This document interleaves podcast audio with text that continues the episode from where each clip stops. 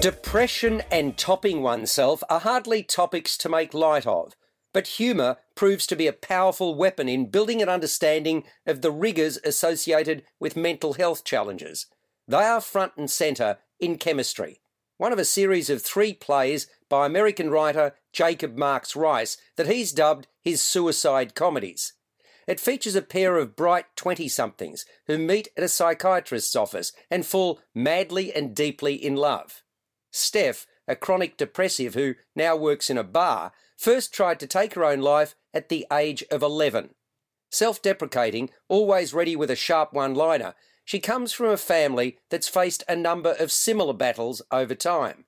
Steph's sister initially attempted to pull down the shutters at age 12, while their mother was 14 when she first tried.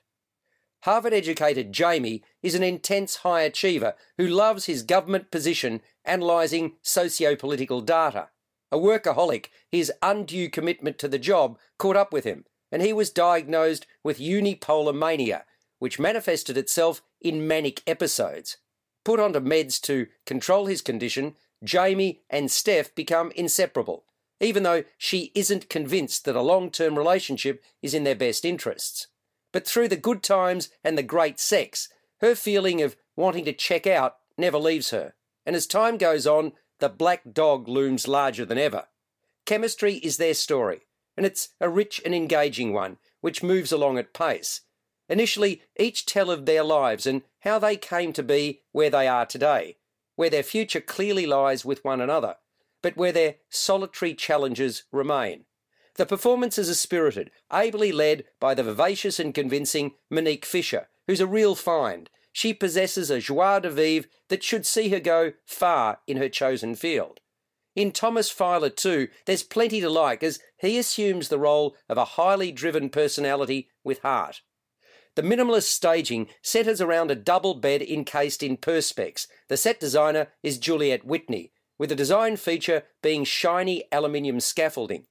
Directed by Ryan A. Murphy, Chemistry is the Little Theatre Company's first show and is entertaining and engaging throughout. With a running time of 1 hour 20 minutes without interval, it's playing at Alex Theatre in St Kilda in Melbourne until the 14th of September 2018. Those experiencing a personal crisis can call Lifeline on 13 11 14. Subscribe to the full podcast at Audioboom, Stitcher, and iTunes, or your favourite podcast distributor. This has been another quality podcast production from Bytes.com.